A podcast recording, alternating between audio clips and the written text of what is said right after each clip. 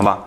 啊，德子同学他说了，这个开车啊，开车呃有一点流量，但是呢，它的转化率非常的低。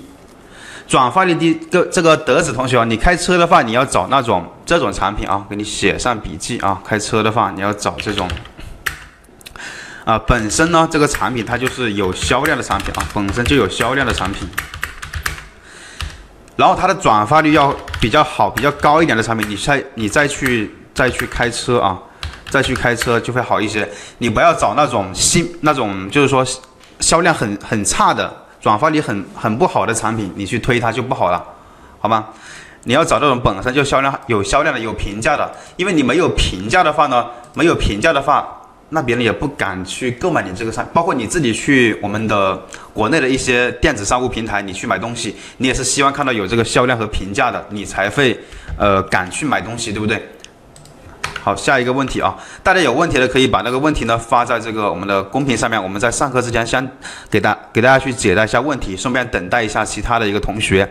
啊，那个方同学说：“你好，老师，我操作了两个月，流量访客都很不错。”出单还行，我也觉得转化率比较低啊。你的这个你做了两个月的这个单这个单品是吧？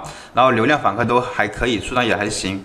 一般啊，出单你这种出单，就是说你觉得转化率低的，你可以去优化一下那个详情页和视频这两大块啊，先优化一下。如果说这两大块优化完了之后，基本上也都会有一些增长。如果说没有太明显的增长，太明显的增长的话，我们可以去啊稍微做一下活动再看看。